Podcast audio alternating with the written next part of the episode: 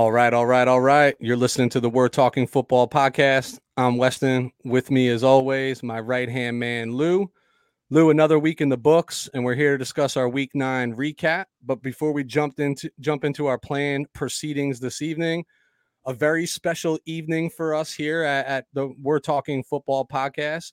We are joined tonight by quite possibly, as I would coin, the hardest working man in the 49er podcast world the master of all things memes and GIFs, and co host of the Sprint Right Option podcast, Mr. Jason Aponte. Jason, thank you so much for joining us this evening.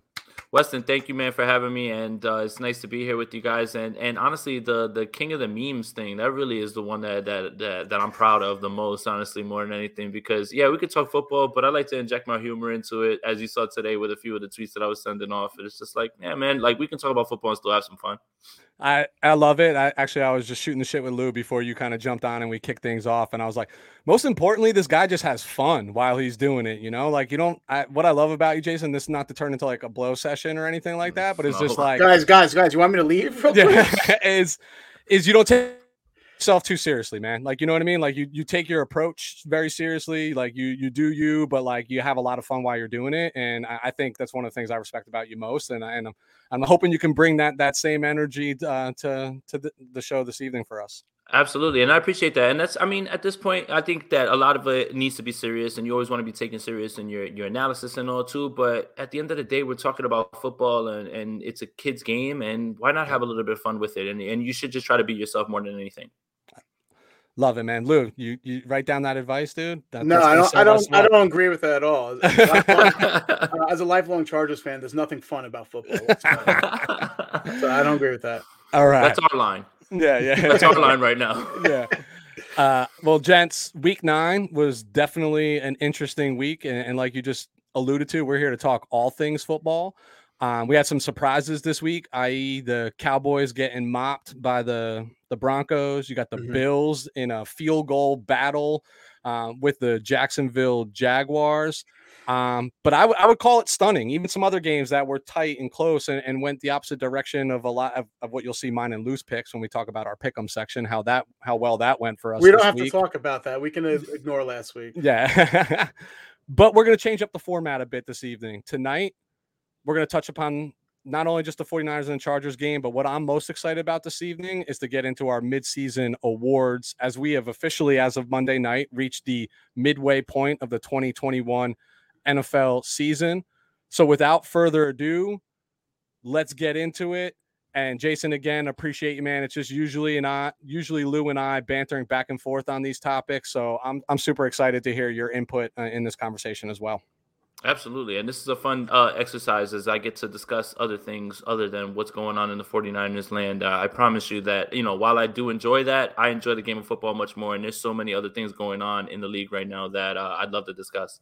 Love it, man. And, and, and if you remember us for anything, maybe it was just a break from the everyday and you get to have a little fun while doing it. So, where we always begin with our hometown takes, I usually let Lou take the lead here. So, um, your Chargers had the Philadelphia Eagles, our 49ers hosted the Arizona Cardinals. Uh, we'll save the worst for last in this particular equation. So, Lou, we'll let you lead us down the, the path of you know how that game went. As always, give me the good, give me the bad, give me the ugly. What you take from it? All right, as always, we'll start with the good. Uh, you know, when it comes to the LA Chargers, uh, we predicted last week that this was a a get back on track type of uh, you know game for them, uh, and pretty much I felt like that's exactly what they did. They uh, they snapped their two game losing streak. In addition, Herbert got back on track too, as he was extremely efficient. He was 32 for 38, 356 yards, averaging 9.4 uh, yards per average right there throwing. Uh, two touchdowns, added a rushing touchdown. He just was different this week as opposed to the past two weeks. Uh, he was quick, he was decisive. The ball was coming out of his hand on average about 2.46 seconds, which was extremely quick. Uh, so that's what differentiated him this week as opposed to the weeks prior against the Ravens and also the Patriots. So I was really impressed by Herbert making those adjustments and what have you. Keenan got back on track too because we've we've been talking a little. Um, uh, he just hasn't been right uh, the last couple of weeks. Uh, he had 12 ball. He caught 12 balls for 104 yards. Uh, in addition, I probably last time I probably said this I'm not sure when Darren Sproles was a rookie, but uh, there shows some uh, life on special teams. Uh, I went over a couple episodes ago that the addition of Andre Roberts and also Dustin Hopkins were huge additions. Did I not say they're going to win you win uh, the Chargers some games? And that's exactly what happened this past week. Andre Roberts did a great job of kickoff returns.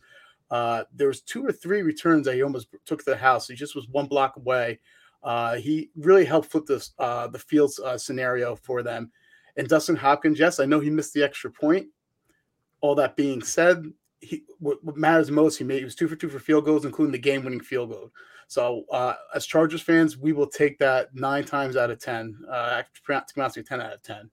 Um, so, Lou, real quick, if mm-hmm. you don't mind me jumping in here, because the biggest thing that I think that you hit on that I personally have been harping on for weeks is what did I say was the most vital component to the Chargers offense getting back on track? And it was number 13 breaking that century mark and getting more involved in the offense 13 targets 12 receptions 104 yards that's like if this offense wants to be serious serious 13 has to make the impact that he made this week you look at you look up and down that stat sheet not no other receiver had more than two receptions and then you look yeah. over at keenan and he's got 12 like that's the difference dude that's the difference between a win and a loss when this guy's involved yeah if i was nitpicking um there's still things that uh, I felt like uh, he could have improved upon his game. There's numerous uh, routes that he was running that were short of the sticks that he didn't get enough uh, depth in them. Uh, in addition, I felt like you're um, nitpicking. You're nitpicking. I am. I am. Listen, as a, listen, I, I, listen. I can't. I, I, I, you know, I can't do that. Uh, but let's get back to the positive. last thing, finally, let's give the offensive line some credit because we haven't been able to do that uh, pretty much for this year. Uh, they did a great job against that physical front uh, of uh, the Philadelphia Eagles. Uh, they only allowed one quarterback hit. Uh, two weeks ago, we said their right side, which has been their Achilles' heels because they're starting to back up uh, a right guard and a right tackle. Uh, they did a great job. Storm Norton two two weeks ago, their right tackle gave up eight pressures this year. This week, he gave up one pressure. So kudos to Storm Norton for having a you know good game. And as you can see, when Her- when Herbert is decisive and the offensive line gives him time to throw, he's going to carve you up. So yep. uh, that was that was pretty much for me in the good uh, when it comes. before you get before you get into the bad, mm-hmm. Jason, I know you and I were locked in on a totally different game in the four o'clock time slot, but did you have an opportunity to? I know you you're a big component of the all twenty two and things of that nature. Were you able to look at any, or have you even been watching Charger tape so far this year to give kind of an input on what you saw in this game? Yeah, just because, and I hate, I know that people hate to hear this, but because I'm so big into fantasy football, I do watch everybody. I do. I may not be able to watch you live, and you know, if the 49ers are on, I'm going to lock into you, but I will go back and I watch you. And I have a ton of Herbert shares and, and, and Keenan Allen and Austin Ekeler. So I was really interested to figure out where Austin Ekeler was going to end up in this game as well, too. Um, he had a few shots at the goal line to score. Um, he kind of got stuffed. I, that that was kind of what I got from it. And Mike Williams surprisingly wasn't somebody who popped off because Philly's defense is ripe for the picking at points. So I did I did like it the fact that Keenan Allen was involved a lot more. He is the engine of this offense as well too. But I feel like there is still there's still a way to get this offense rolling in a better direction too, where it can be a little bit more of other people with Keenan Allen. Keenan Allen's got to be your guy when you got to have it money downs and everything as well too. But I think Mike Williams is a little bit more banged up then he's leading on a little bit, right? Because I remember vividly that one play at the goal line where Herbert steps back and he and he threw it right to Williams on the goal line, and it just went through his hands. It was just a little bit off, but I think that that shoulder's bothering him a little bit more than he's leading on. So if he can get right, and if Ekeler, you know, can just be as involved as he is all the time, because he, you know, he will be because yeah, he's he's a stud, man. I mean, for for a little guy, he takes a lot of punishment, and you guys use him a lot. Um, I still think that there's another gear to this offense, and I think that that's what should make you guys excited because Herbert did play well. You know that rushing touchdown was really big. I thought I thought that was uh you know a play where everything was covered up and he made a play, and that's that's what makes the kid so special. But there is that extra gear to this offense that you guys can unlock, which right now obviously you want to be playing your best football in November, but if you can get that rolling going into December, then that's when you become the hot team, and that's when the char- Chargers become more dangerous. Yeah, uh, getting totally back to that, Mike. Getting back to that, Mike Williams. Uh, we were saying a couple a couple of weeks ago, uh, all the Charger skill position players are unfortunately infamous, known for their drop passes. You know, Keenan has a bunch of drop passes this this year. I think around six. Mike Williams is right behind him with five. Uh, Jared Cook is like second t- among tight ends and drop passes. So unfortunately, I don't know what's going on there. It's more concentration And it didn't help with Mike Williams, but Darius Slay was covering him all game. Uh, they matched um, Big Slay. play, up- Slay. Yeah, big play Slay on, Mike Williams. So I think that has something to do with it because he's pretty damn good, uh, uh, Darius Slay. All right, Lou, get into the bad because I know we're itching to get in and Mhm. quickly get out of the 49er talk. So Okay. that leaves us with more time to spend on all the other topics tonight. So hit me with the bad from the, the Chargers Eagles game. Okay. My first bad uh, um, observation was more of the fourth down, uh, not going for it, but it's more of the execution, the calls that they were uh, pretty much uh, running when it comes to uh, uh, going for it. So, for example, uh, the first one they went for and they missed is when they drove 98 yards down the field. I didn't mind them going for it because when you're at your own two yard line, your first thought process is, "Hey, I'm punting. just, just, no, just get Yeah. us, just get us out of the back, uh, you know, the shadow of our goalpost. Yep.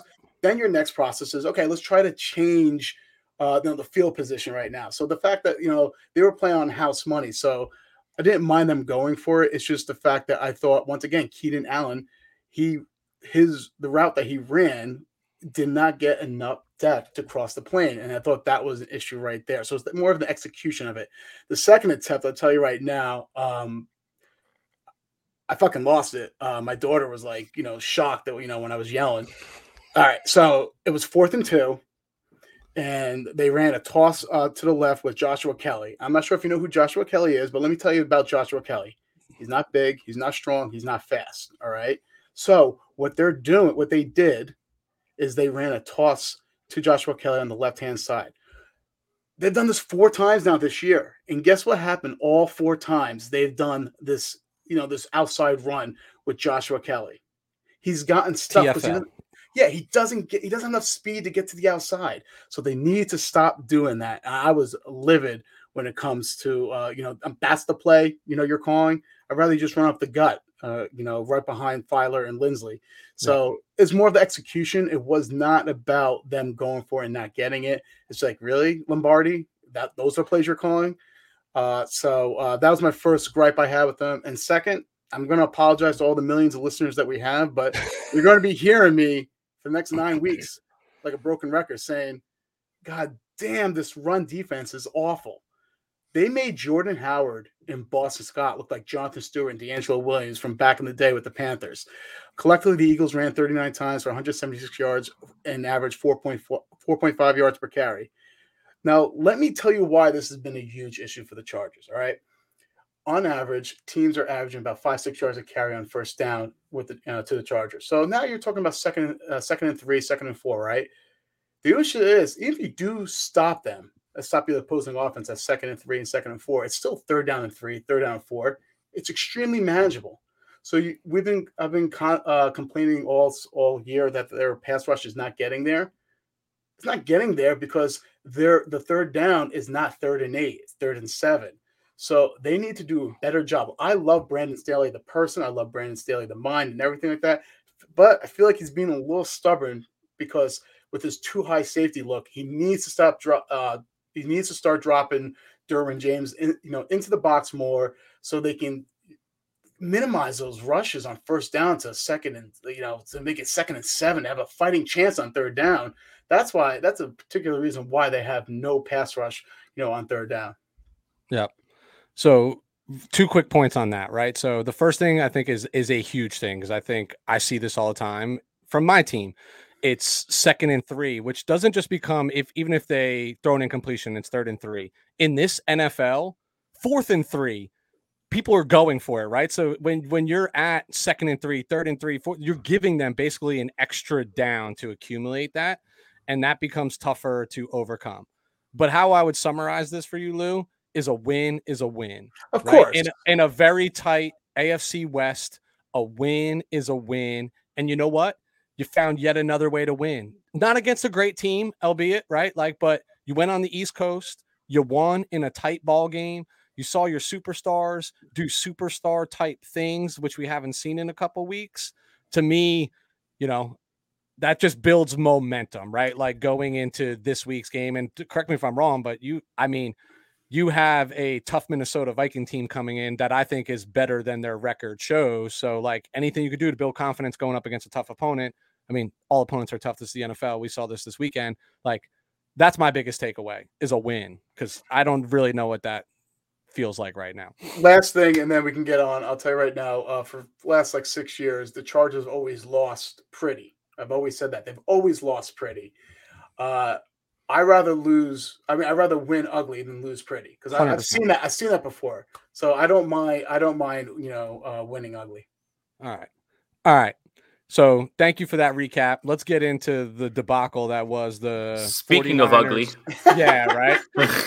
was the 49ers against a freshman squad of the Arizona Cardinals that basically looked like an English Premier League soccer team playing an MLS soccer team when all was said and done. So Jason, this is normally where I go on my rant. I'm not sure if you've ever, you know, given us more than 15 minutes listening to us before, but since you're kind enough to join us tonight, I'm going to start us with one line and then I'm going to pass it over to you because I want to get your thoughts. I normally go bad, good when I'm talking about the 49er. So when I'm summarizing the bad, I say all of it, literally all of what I saw. Um, and I have some points that I'll throw in for clarity because I do think there was one or two things that I try to take away from every game. Listen, my wife tells me I'm far more attractive when I'm a positive person, and this podcast has turned me into a negative person. So I'm trying to turn over a new leaf. So I'll let you be negative, sir, on my behalf, and I can just smile while you're doing it. So tell me what we saw this weekend because I still don't know. Bunch of bullshit. I mean, honestly, look, all right, no, seriously. I mean, this was putrid in, in this in this regard. Obviously, you know, it, it's really easy to get wrapped up. Okay, Kyler Murray's not going to play. Hopkins is not going to play. AJ Green's not going to play. JJ Watt's not going to play. You lose Chase Edmond on the second play of the game. So you're literally down all of your skill position players. And Colt McCoy comes walking in. So it's easy to get wrapped up and say, oh man, easy win, right?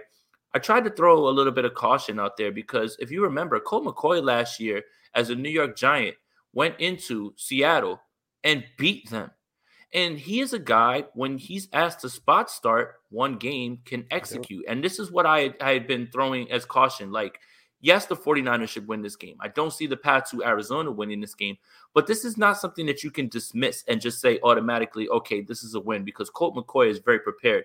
Two things that I learned in this game.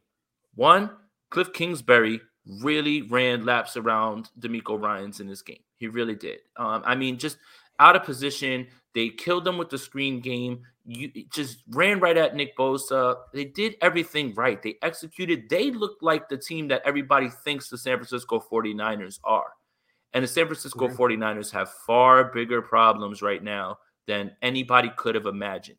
If the 49ers would have lost this game 31 to 17 and Kyler Murray and all those guys were on the field, you take that and you just say, hey, they were the better team.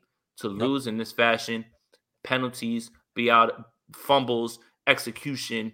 This is not a good football team right now. I'm sorry. And and the reason that I can say that is we're in week 10 now, and the 49ers have about six quarters of football that have been good. Six quarters. And three of them are in week one against the Detroit Lions. That's not a good football team. Yep. So anybody who sits here and tries to tell you that they're a good football team, they are not. They are not right now. It is time to face facts. Now, the discussion changes after this game as to not only are you not good, what do you do going forward because they're in no man's land. All right, here's the positives, real quick.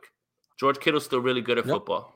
Brandon Aiyuk is really good at football as well too. Fumbles aside for the both. Jimmy Garoppolo paid fine in this game. Fine. He was nowhere yep. near the reason that this team lost. Arik Armstead looks really good, shockingly, when you play him inside. Who would have known? Twitter GMs around the world take your victory lap Look at that. When he plays on the inside, he plays very well. Other than that, this team has not put together a complete game. Either one time, either in one game, the defense shows up and the offense doesn't, or the offense shows up and the defense doesn't. It's it's just not working right now. The Josh Norman thing was a microcosm of what's been going on with this team, where not executing, not holding their head, and that's the thing that really gets to me is veterans not keeping their cool, Nobody's executing. So, how do you fix it? I'm tired of hearing about you need to execute better. We know that.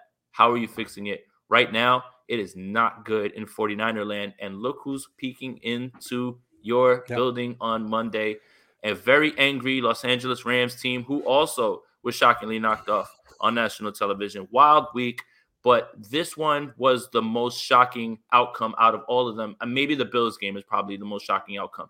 But when you look at who was on Arizona's side, the 49ers, this is the lowest point of the Shanahan era. This was Jim Tomsula, Chip Kelly esque type loss. And yep. uh, I guess that's my rant. At home, I, by I, the way. By the way, nonetheless. Well, we haven't won, we haven't won a game in almost two years at home, so this is another reality that we're faced with. Do you think um, Arizona so I, will let us play their games, uh, play our home games there again? I mean, if we get, if we right, I mean, if we can sniff the playoffs, right, I'm sure they'll take the extra revenue, no worries, right? And we played much better there, um, and for whatever reason, we're much better. Can we just play every game on the East Coast in the one o'clock time slot because that just seems to be where we play our best football? Um, literally year over year over year. So I agree with so much of what you said. Um, it's but here's my conundrum in the NFL, and this has proven itself not just with Colt McCoy, but time and time and time again. When you sleep on a backup quarterback in a spot start, you're gonna they're gonna creep up on you no matter what.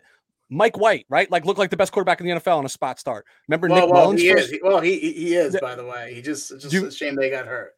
Do you remember Nick Mullens' first start as a San Francisco 49er quarterback? Oh my God, right? We're all talking about this is the, the coming of next coming of Brett Favre from, you know, Southern uh, Missouri, whatever. Like it's it's just it's you sleep on a they're in the NFL for a reason, right? And I always say that a team is only as good as their backup quarterback. And the Arizona Cardinals just showed me that they're a really good football team because they didn't have you talk about depth.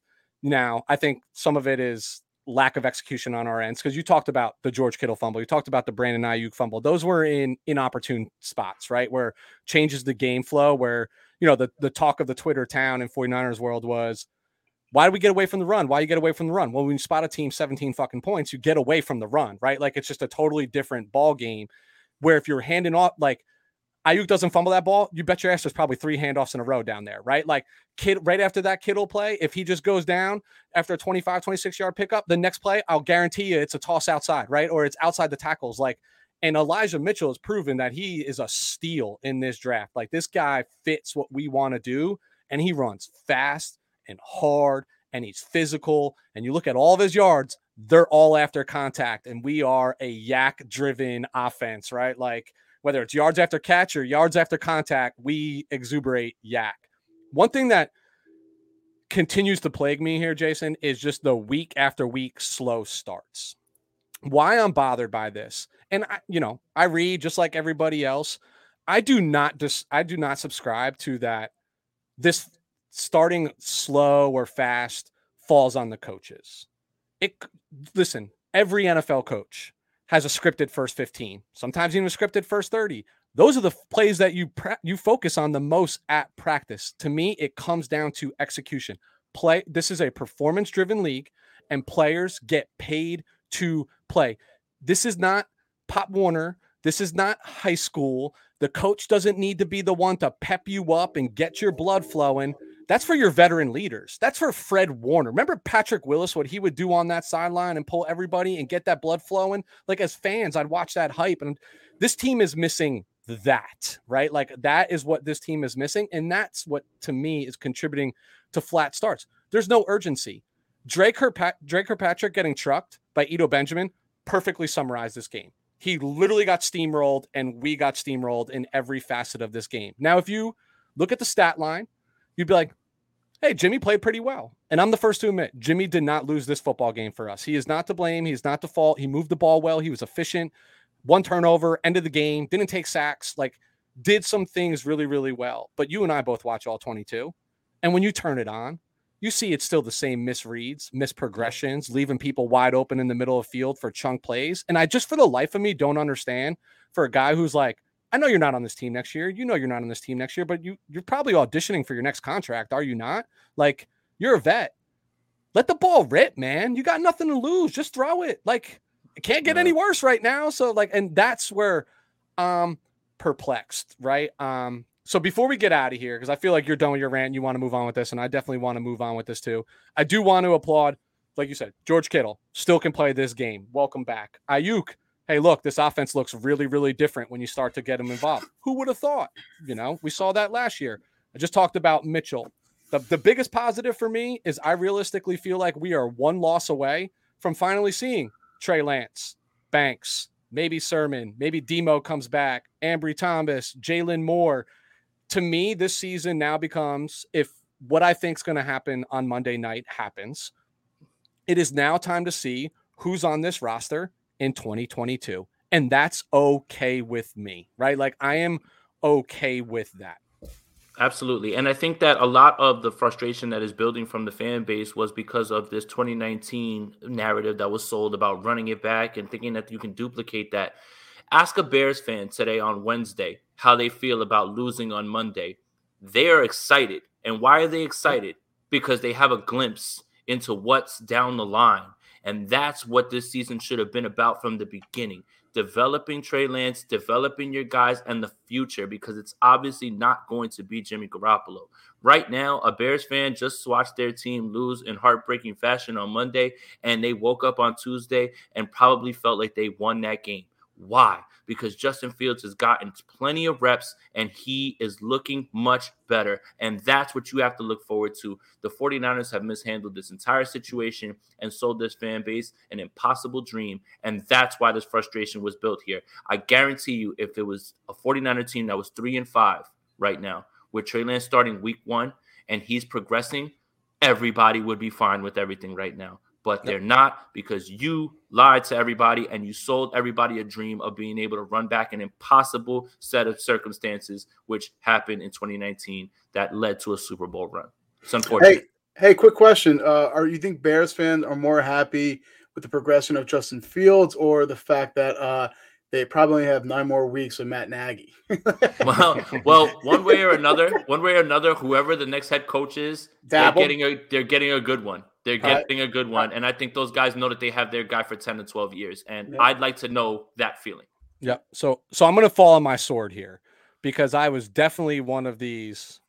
Screw it, I'll call myself a pundit, right? Going into the season where I said, and maybe it's because I was I bought the bag of goods that was being sold to me, right? Me and I paid I paid full price for it. I get all of that, but I did firmly believe, and I am uh, documented on this that you you didn't roll with Trey right out of the gate, right? Because I did believe that like, hey, what we saw of Jimmy in 2019 was like, wow, this is what we were hoping for in 2017. It wasn't stellar, but it was good enough, you know. And then we didn't get to see that in 2020 for so many reasons. So it's like maybe he's he's got he's got more experience in Shanahan's offense. Let's call it what it is, man. Trey Lance is almost two years removed from competitive football, right? Like at an FCS level, this is this is not the FCS, right? Like all of these players are the uber athletic and the uber, you know, top uber talent in the world. So I said, let I didn't want to say this was Mahomes Smith, right? Because it's not, first of all, not, neither one's like the same skill set. I just thought it was bide its time, right? Like, but at any time you could pivot this. And Lou will tell you that, like, by week three, I was ready to pivot this because I wasn't seeing anything impressive out of Jimmy that I didn't actually believe that Trey couldn't do himself. Right. So, like, then it was more about get the reps. Do we have enough talent around him? And the real answer is like, we don't, you know, like it's just not the same 2019 team. It's just not like no veteran leadership.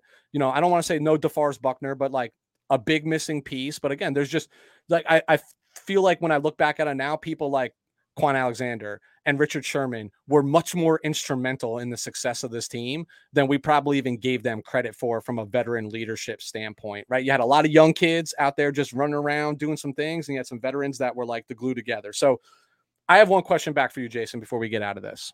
Yep. While we have you tonight, I am actually dying to get your a minute. Just give me a minute on how you are feeling about Kyle Shanahan as our head coach at this moment because the obvious is, you know, what does fan stand for? Fanatical, right? So you have people on one side that are just like, get rid of this guy. And others ones are like, maybe we need to change the responsibilities. I'll tell you right now, I am of the school of thought, and I certainly do not subscribe to getting rid of this guy because he will be hired in a second.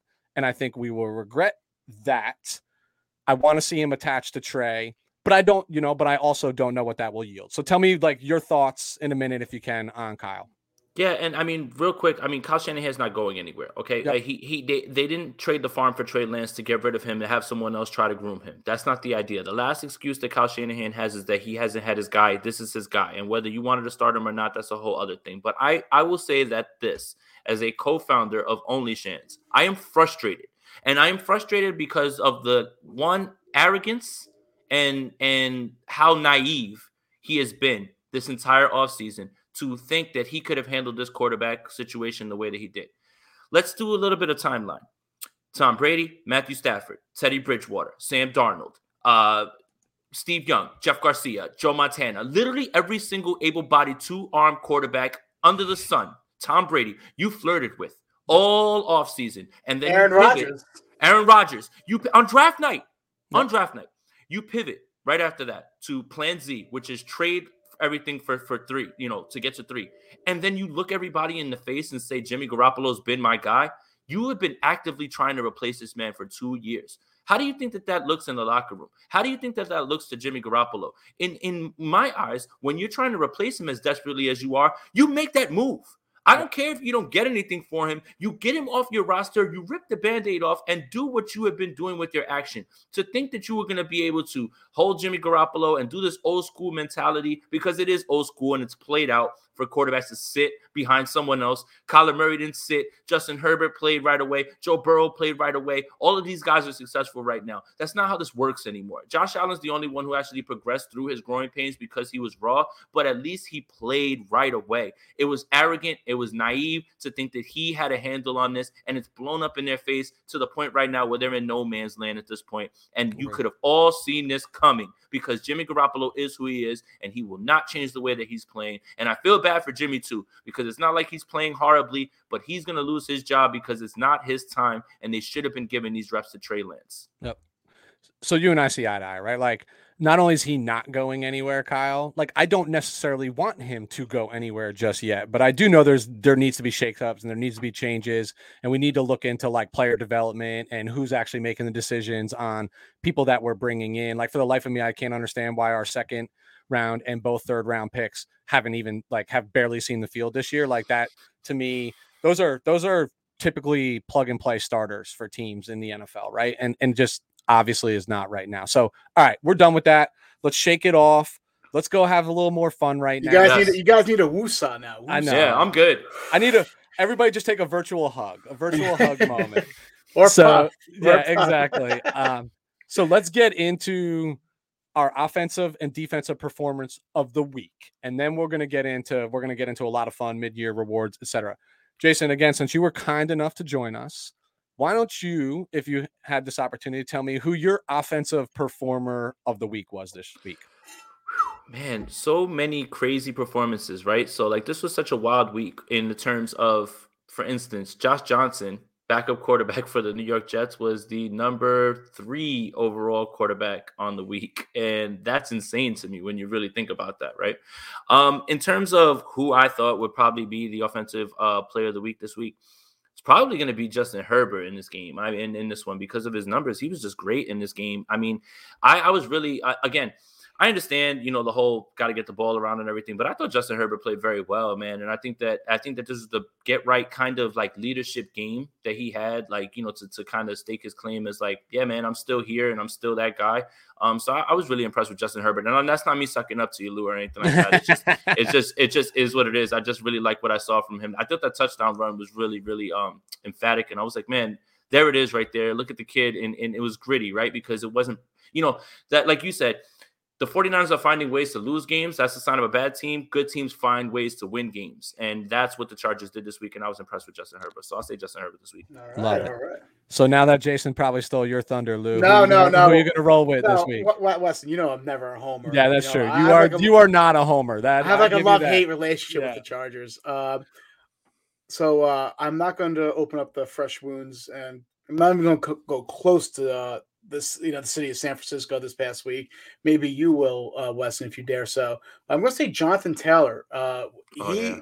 he. Everyone, well, I feel like a lot of people forget about those Thursday night games, but he was phenomenal. He had 19 carries for 172 yards, two touchdowns, and that 78 yard, uh, you know, uh, long scamper down the, you know, the right sideline he's been phenomenal. Uh, we covered in the offseason that uh, he was one of my top 10 running backs, you know, in the league. I think he was around like number eight uh, because we, especially we did towards I think the last six or seven games, and I thought it was an upward uh, progression for him. So, uh, and guess what? He's been phenomenal this year, and he he was really physical against the Jets, and, and he had a lot of breakaway speed.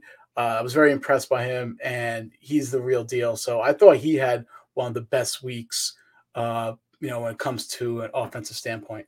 Nine nine point one yards a carry. That's that's, that's insane, man. And he has 19 at. touches. 19, 19 and he touches. got hurt. And he got hurt in the game. Yeah. Yeah. Also yeah, true. Yeah, yeah. And, Lou, I love your point that everybody sleeps on the Thursday night game. And Jason, I love how you led with Josh Johnson because I was really actually tempted to put him as my player of the week, more because I'm spiteful. Because during that game, if you recall, they're just like they're like listing all the stops that Josh Johnson has had in his professional career, and they just completely neglected to say that he had literally three stints when San Francisco, right? Like he's been on our roster multiple times, and there were times where I was like, just put this guy in, like you practice know, squad got, legend. Yeah, like just put this guy in. Um, for me, I'm gonna, I'm gonna, I'm gonna pour salt right in the goddamn wound. Uh, This was James Conner, the Yeah, it was. all, It really all was. week, dude. 21 for 96, two tutties, five receptions for 77 yards, another tutty. This man had 173 total yards of offense, and I mean, dude, they it pissed me off. Don't get me wrong, but in the middle of the game, they were calling him John Connor, right? Like by accident, right? Because they're literally seeing and thinking of the Terminator, and I'm just like, I can't lie. Now this is like this is a one-off James Conner type season, right? Like he's getting in the end zone. He's like a fantasy football player's wet dream right now. Um, I don't think I'm a Fordham grad, so let me be very clear about this. Chase Edmonds is my man, right? Mhm. Like nobody roots harder for Chase Edmonds, even on a competitive team, than me. So it broke my heart to even see him go down, partly because I'm carrying his ass in fantasy as well. But that being said, this was James Conner. Uh, I mean, this is literally a career game for him that he had against us this week. Yeah. Yep. I didn't I want to. I didn't want to do it. I didn't want. I wanted to make. I- No, I'll do it, man. I mm-hmm. listen. I'm here to. I, I- you got to pay your respects, right? Like this man embarrassed another squad, and he deserves to be a pre. Not that he's ever going to hear this or know about it, but James Conner, you, you're getting love from me right now. I'll, for I'll tag him. I'll tag. Him. I appreciate that. Make sure you tag John Connor, not James Conner. So, all right, Jason, defense on the defensive side of the ball. Lou and I were joking before you hopped on with us that this was a pretty good week for a couple defensive players, right? There was a couple guys that really stood out on film and uh, in, in the stats. So, who would you label or peg as like who had the most noteworthy defensive performance this week? I'm gonna steal it before you guys do because you allowed me to go first, Josh Allen. I mean, Josh Allen literally, literally did everything. I mean, I was tempted between Josh Allen and um someone else. I mean, I don't, I don't want to say the other person's name because maybe you guys are gonna say it. Um, but Josh Allen sacking Josh Allen, fumble recovery on Josh Allen, interception, on Josh Allen. Yeah, I mean, literally three things that you're never gonna see again as a football fan. How could it not be him? It led to a win. He was the catalyst. He was all over the field. The kid is unbelievable. Giants fans, if you're listening you could have had in back-to-back drafts Josh Allen and Josh Allen. And Yeah. you did not do either of those things. No. Um, so yes, but Josh Allen was incredible, man. yeah, Everywhere he- all over the field. yeah. I, I'm telling. you, I watched a lot of that game. Um, and Josh Allen was harassing Josh Allen and going. I, I- it was just. but He literally. Josh Allen had literally numbers in like every statistical category you can think of: forced fumble, fumble recovery. You said interception, sack. Pass, he had a pass defense too. Like he he was phenomenal this past weekend. Yeah, and to, to see NFL history like that because Yeah. I, I I kept tweeting it. Josh Allen sacks Josh Allen, NFL history. Josh Allen fumble recovery, NFL history, and, and it's just you know it's fun to say that, but Josh Allen is a baller though. He really Yeah, is. I Yeah. agree. Th- to me, this was the best game I've seen him play, and I think it was. Listen, he doesn't play in the national spotlight, right? Like it's so it's like you don't. He's not on anybody's fantasy squad, right? So you don't follow him with the same conviction that you do other players in the league. But I think what brought him to notoriety of this week was a beating the Buffalo Bills. But to your point, Josh Allen on Josh Allen, Josh Allen on Josh Allen, like this is like a commentator's dream. This is a a media, you know, individual's dream. So, but this usually does happen to me because I always let Lou go first. So usually he just steals my person. So I'm glad you stole it because Lou was going to steal it anyway. Actually, I wasn't. I, Okay, I- so- I, had him here, but Who was your number one then, Lou? Since you're saying Josh Allen wasn't. Uh, one of my favorite uh, players in this previous year's uh, NFL draft. Uh, I'm going to say Micah Parsons. Wow, that's who I was going to say. I'm glad. I'm so glad you did. Right? Yeah. Uh-huh. Okay. Uh, he he balled out second week in a row. I mean, more than second week in a row, but second week in a row, he really showed a lot of progression. Uh, he had 10 tackles, two and a half sacks, three tackles for loss, three QB hits, and he had a play on Jerry Jeudy, where he basically just dragged him out of the bounds with his one hand. It was like reminiscent this past weekend what I did to my three year old daughter when she's throwing a fit and I had to take her out of Trader Joe's. You should this is like grown man strength because Judy was you know gearing up and Josh and um, I was gonna say Josh Allen, uh, Micah Parsons just literally came you know flying you know to the east side uh, of the field and just like ripped him out of bounds with one hand. Uh, we I he was one of my favorite players in the NFL draft this past year and for these reasons. He can do. I feel like he could. He's not your traditional off the ball linebacker. He could uh, apply pressure to the quarterback. He's all over the field, and you notice the last two two weeks have been uh, have been better for him for the mere fact that he's no longer calling plays. He's just playing now. He's just reacting, seeing, reacting. Boom, go get him, and uh, that that's been huge. I feel like because he's been really balling out uh, against the Vikings in this past week. Well, there you have it. So my one and two have both been stolen. I'm so pre- I'm so glad that I come prepared with multiple people every week because I don't like to be don't like so to, many this week. There's so many mm-hmm. this week. There was, there was. So since I get to go last here and you both stole my thunder, I'm gonna drop. I'm gonna say a name that I was really tempted to, and I'm gonna give you my guy. Troy Hill was another one that I thought had yes. a really outstanding yeah. defensive performance. But my guy this week, um, outside of the two that you have aforementioned, I'm gonna say J.C. Jackson.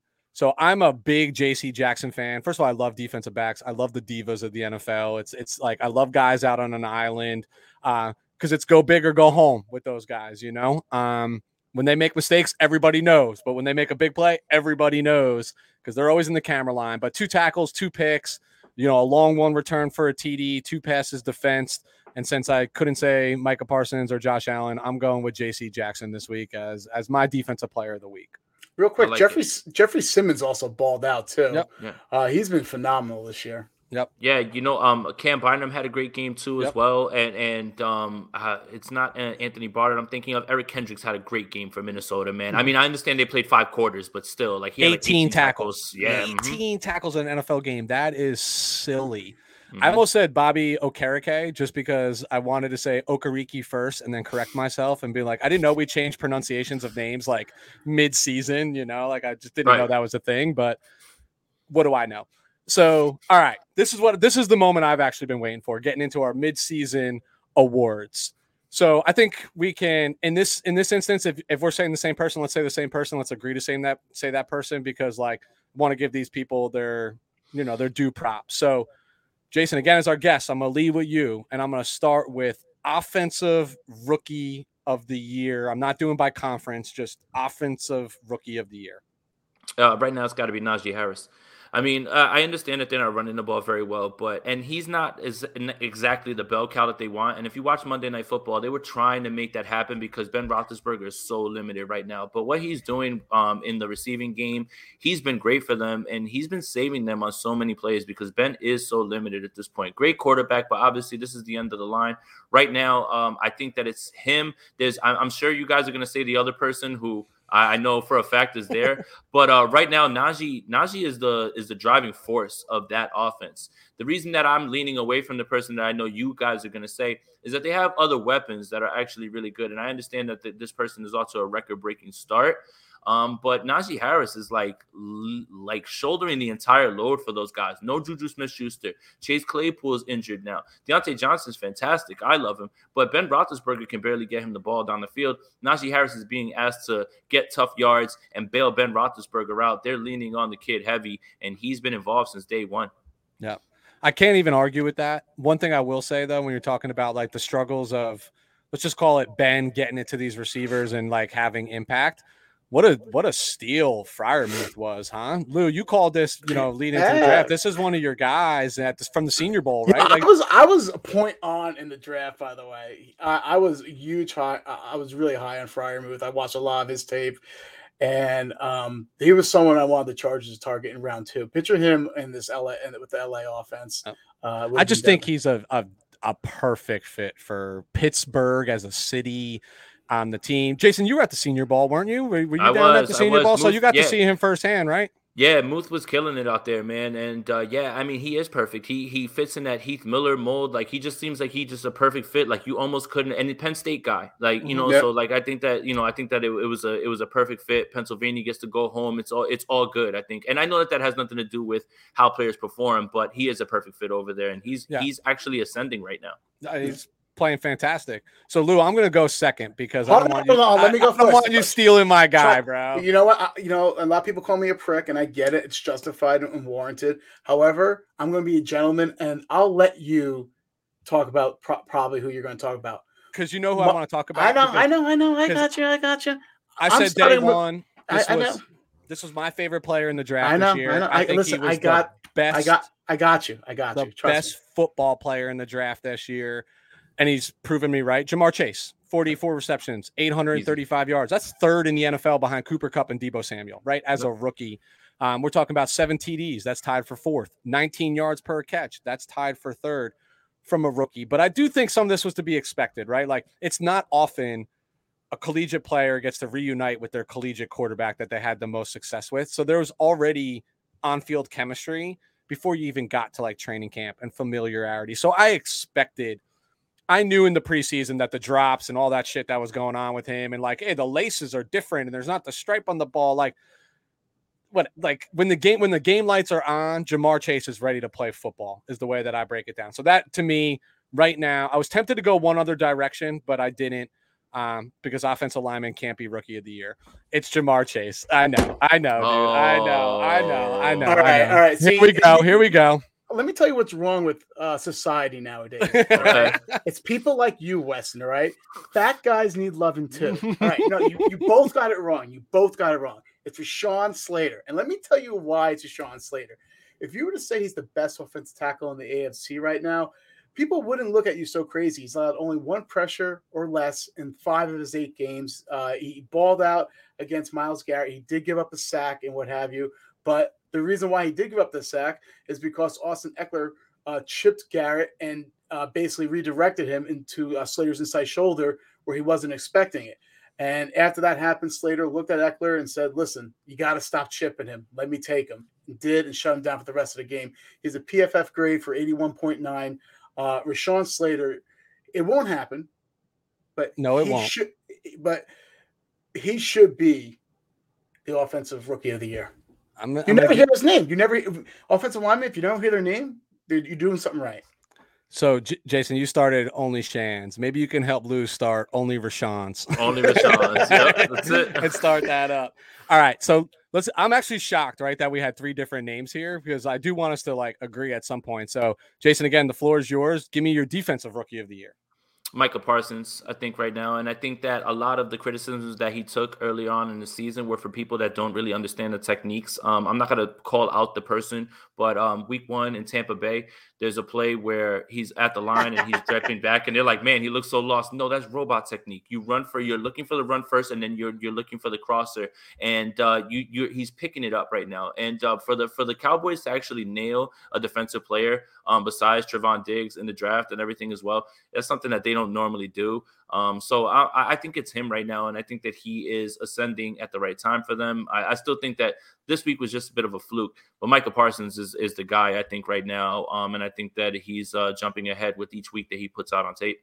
Yeah, that gentleman you were talking about, by the way, he got he got murdered by a lot of uh, yeah, yeah. So yeah, stick to fantasy, bro. Exactly. stick, to, stick to the numbers, man. Stick to the Yeah, numbers. man. So Uh, Lou, tell me who you got. You got you got the I, y- you know, uh, I've I've been on the Parsons train since day one, uh, and I agree with uh, Jason 100 percent wholeheartedly. In eight games, uh, he's had he has five sacks, 52 to, uh, total tackles, uh, 10 tackles for loss, 14 uh, QB hits. This is a, this is you know a linebacker, an off the ball linebacker. I know they utilize him in different ways and what have you, but Yep. these are numbers you would see strictly from um, a pass rusher. Also, shout out to Osa Odighizuwa. Uh, he's been balling pretty good too this year, and uh, he was one of uh, my, my guys from the Senior Bowl too. Uh, high motor guy, and he's he's another one of those guys that's really transformed that uh, Dallas Cowboys defense. Yeah, I got Micah too. Uh, I think it's hands down at this point in the season. Um, and I don't see that trajectory changing if he continues on on, on this path. What I lo- what I think my favorite thing about him is is he's just one of those guys to me that outside of playing the nose in like a three four alignment can play any position on the defensive side of the ball and probably excel. Um, he's just got a, a different level skill set. He's kind of the Swiss Army knife of a defense, like you said, like a, middle linebacker. Now he's playing off the line. Right now he's coming off the edge. Now he's you know coming through the gaps in, in blitzing schemes. Like he's just making it all work for him. The other outside name I would throw out there is just Azeez Ojulari. I just think he's having a better yeah. season than most people anticipated. You know, coming off of you know uncertainty around his knee injury as a second round pick. A lot of teams like passed on him, like originally might have had a first round grade on that guy and slipped Why out. did the 49ers jump all over him? Oh, An edge rusher with a knee injury, and oh, now you don't want him?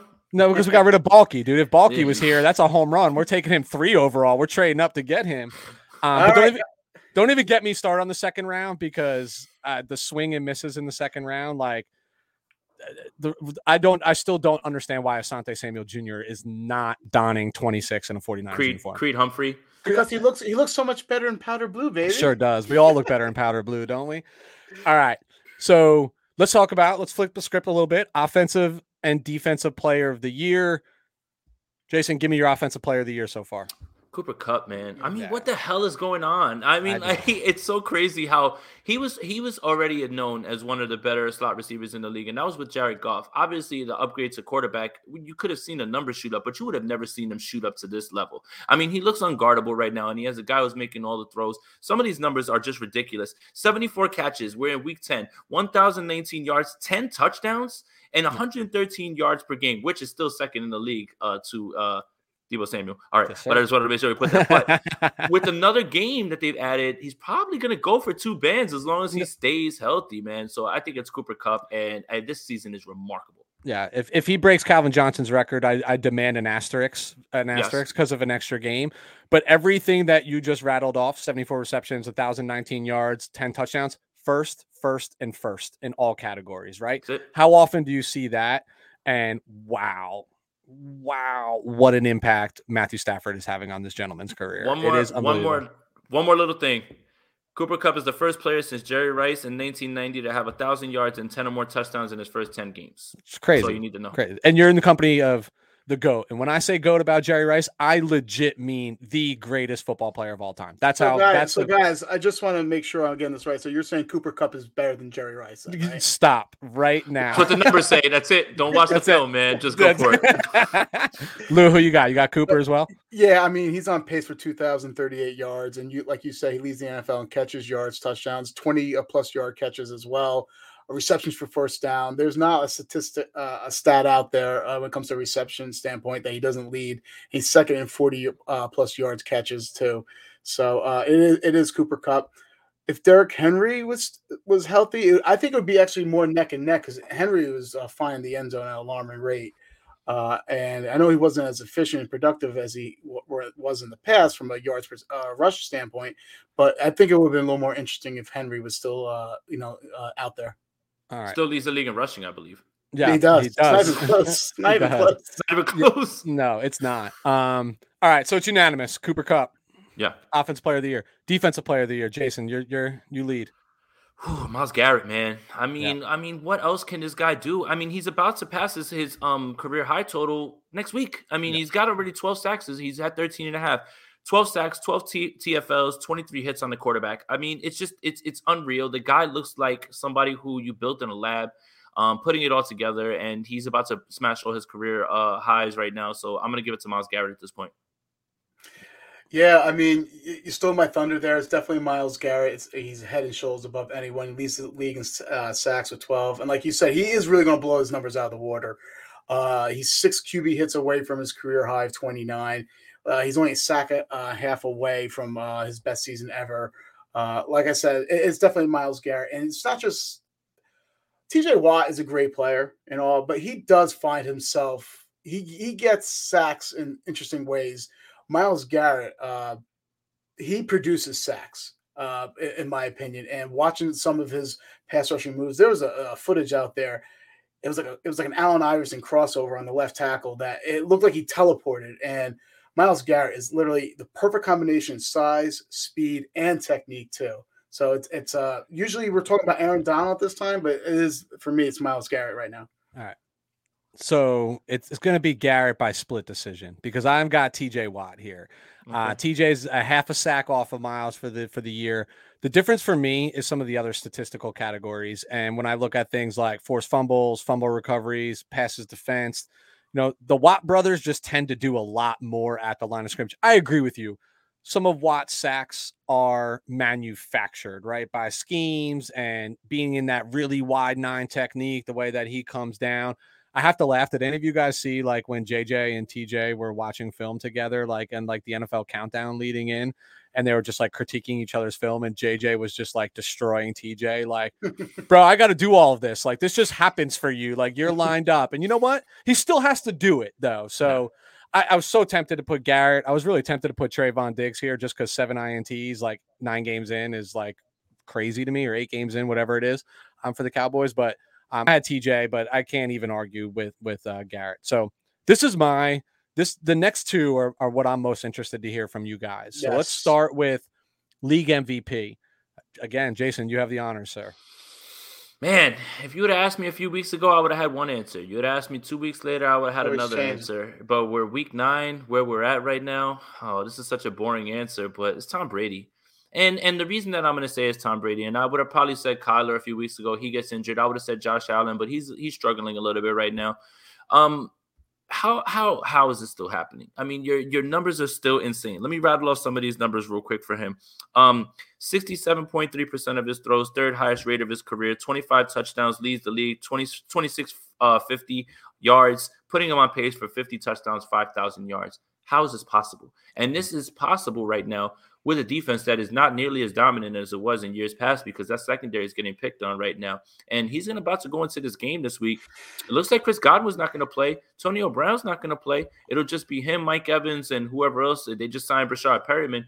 Do you have any doubt that he's going to go? He's not going to go in there and light up, uh, light up the opponent. So, yeah, I mean, if you would ask me a few weeks ago, I'd probably give you a different answer. But right now, it's Tom Brady, and it's a really boring answer because it's like, dude, we get it we get it already. We get it. Yeah. Just go home. We get yeah, it already. You're, you're, yeah, just stop, man. What are you? who are you proving this to? yeah. Is it because you're angry at Bill Belichick? But right now it's Tom Brady, I think, and, uh, I, I, just uh, you'll never witness like anything like this ever again. I loved how you phrased it. Like I know, you know, you are just almost dude. like I. I'm sorry. I'm gonna say this out loud. But watch out for Scotty Miller, who's going to have like a buck and a half and two tutties this weekend, right? Like it's just what's going to happen. You already and, and Gronk is going to come back and he'll yeah. have two touchdowns and it's, just like, come on, man. Like it's um, it's unbelievable. Lou, um, who do you got? I don't think it's Tom Brady, and that's no slight to him. He does have a bright future in this game, I believe. Tom Brady um, might be good. Might be good one day. Yeah, I, I think he, will Yeah, he's going to have a good career uh, in the next ten years. Uh, it's Lamar Jackson for me, uh, to be honest with you. What, what he's been doing with this makeshift offensive line, uh, and he has corpse as running backs behind him. Uh, it's been nothing short but miraculous. He ranks seventh in the in the NFL in rushing with 600 yards. He's ninth in the league with two, uh, 2,209 passing yards, 15 total touchdowns, averaging the highest yards per attempt in his career, 8.3 yards uh, per attempt. And I think what's differentiating him from other years prior, he's making the throws that critics said he couldn't make the uh, the throws like to the to the outside, the boundary, and what have you. So he's giving defensive coordinators fits. Even if you contain him for a portion of the game, he's still going to get his 80 rushing yards. He's still going to get his 200 you know 70 passing yards and like three touchdowns. Uh, and I, I firmly believe it's Lamar Jackson uh, this year. Yeah, uh, he's playing a different brand of football, right? It's hard to argue. Yeah, it's it's just not typical Lamar, and you you know you got to like what you, you see from him. But I, I, again, another topic here, and all three of us are are swinging for different fences, and I think that's what makes you know just this type of banter a lot of fun. Like, so for me, um, I'm going to fall on my sword sword again here a little bit because when this team took this player, I was thrilled to death because that meant we were getting Nick Bosa. Um, but I was also thrilled because I thought a team in my division was going to swing, and I thought this was going to be like Baker Mayfield syndrome. Like, listen, Baker was a really good collegiate quarterback. Kyler Murray was a really good collegiate quarterback, but sometimes those things don't translate as well to the NFL. It's just the way that it is. And I didn't think Kyler Murray had the Russell Wilson in him, the smaller guy, the nimble guy that just like is a playmaker, but he's he and I didn't know if his heart was in it. Like if I was him, I probably would have gone and take played baseball and gotten all that guaranteed money and been just as good, right? And play for the next 15 years of my life. So I just was like uncertain about so many things. Long story short, uh, to me, Kyler Murray is playing a great brand of football right now. 2,200 plus, you know, passing yards, almost nine yards a um, a completion, 17 touchdowns. I think the most impressive thing is the the 110.4 QB rating. Uh, that's the highest, uh, not the QBR, just the rating. I know those are two separate statistics, right? That's second highest in the NFL behind only Matthew Stafford. But he's also got another 150 on the ground, three TDs. The, the, the offense just, I've, dude, when he's in there, let's take this 49ers game out of the equation and take the other 49er game out of the equation, which seemed to be an anomaly. But when he's in this offense, you're talking 34, 35 points a game. Um, it, it's it's efficient. It looks better. Um, to me right now, looking at their record, where they stand in the NFL, where they stand in the NFC, um, and he is a huge component of that. So he's my my league MVP nine games through the season. Okay. I like it. All right. Coach of the year. I think we're gonna have three different answers here too. Good. You lead us in. All right. I know that this team just lost this week. I know that they just lost this week, but it's Sean Payton. I mean, when you look at the numbers crunches, when you're talking about the salary cap and what this team was able to do, no Michael Thomas and Jameis Winston was there, and Sean Payton was essentially turning him around. I don't think people understand how well Jameis Winston was playing. I think he only had like two or three interceptions going into that, that game where he winds up injuring himself. And they were winning. They were five and two before obviously they lost this game to the Falcons. And need I remind you, they were this close to winning that game where Trevor Siemian started. And I mean, it's just a testament to Sean Payton and being able to get the most out of his guys. And if you can win games, it obviously this can change, right? Let's just say, obviously, whatever happens going forward in the first half changes because Trevor Siemian is, let's just say, a backup, you know, at this point, and it may be a combination of him and Taysom Hill. There's even rumblings that they're trying to coax Philip Rivers out, which I would love that. I would definitely love to see that with with uh, him. But when you talk about not getting Michael Thomas back, Alvin Kamara being the only person, really a makeshift wide receiver core. That defense is so good, and that team competes, and they're always in every single game. I think it's Sean Payton, and I was tempted to go one other way. I'm pretty sure you guys are going to go with it, especially considering what they did this week. But I think what Sean Payton has done, considering turning around Jameis Winston and then almost pulling out this game with Trevor Siemian by making adjustments in the second half because they were getting they were getting beat up pretty bad by Atlanta, and Atlanta almost Atlanta the hell out of that game. Um, at the same time, um, they lose, but I, I think it's Sean Payton. He's such a good coach, man. He always has his team prepared, and they're always competing. I mean, it's hard to argue. I mean, there's a reason why when you look at people like Payton and Tomlin and like take Belichick, Belichick out of the equation, Harbaugh, Andy Reid, like their longevity in this league is because they are really good coaches and adapt to very different scenarios, right? Like this is not no Michael Thomas, like you said, no Michael Thomas, no Drew Brees. Like there's just a totally different offense than Sean Payton's accustomed to having. So what does he do?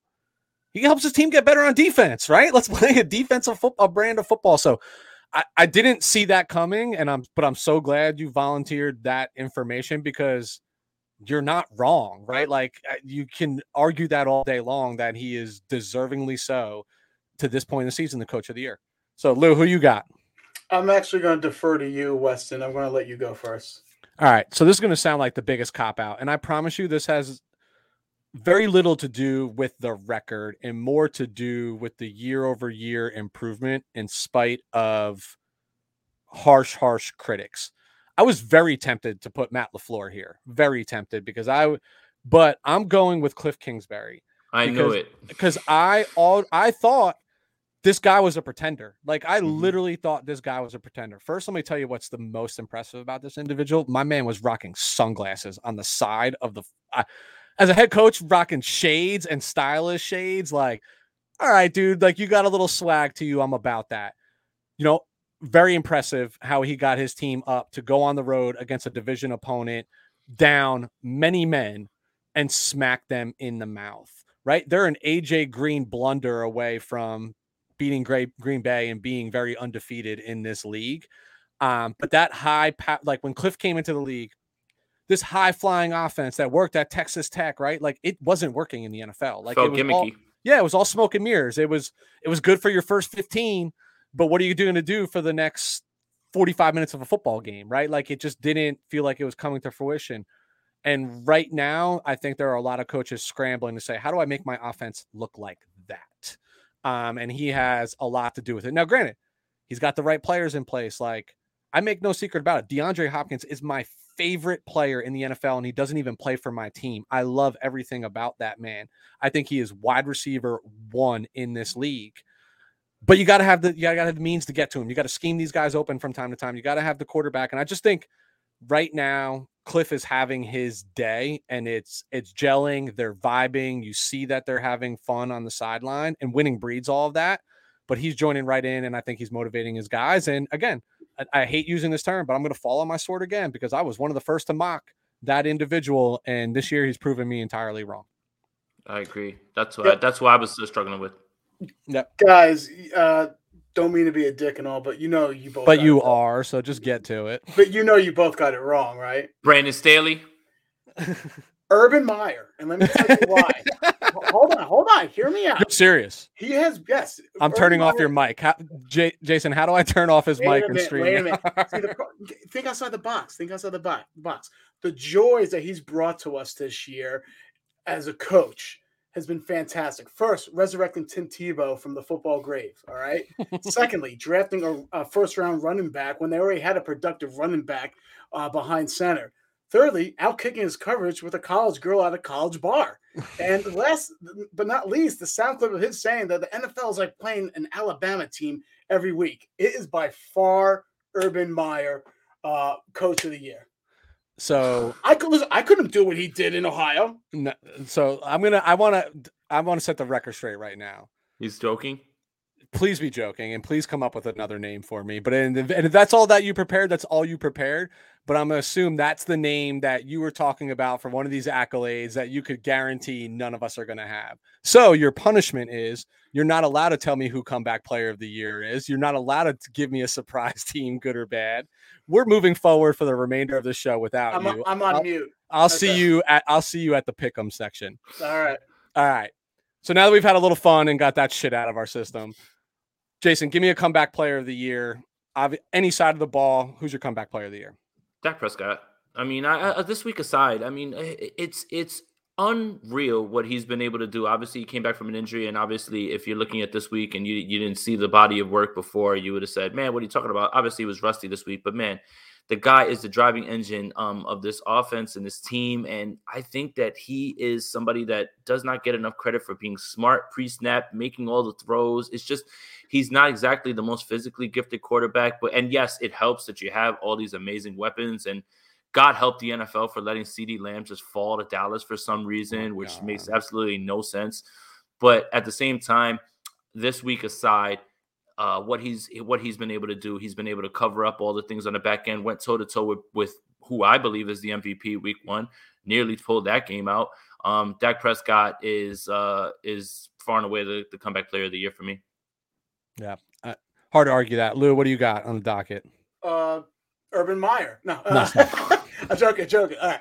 Uh, yeah, uh, uh, you know, I'll be a little different here. I did have Dak Prescott. Listen, he leads the the best uh, offense uh, from a yardage standpoint uh, this year and all. Uh, they're third in points uh, per game scored. So uh, the low hanging fruit, yes, it would be Dak Prescott, but for argument's sake, and just to be a little more different, but why not Derwin James? And I'm not trying to be a homer here. Uh, he's had a phenomenal, phenomenal year. He has 68 tackles, one and a half sacks, one interception, three forced fumbles. And the thing that's most impressive, he's plays he has played five positions this year.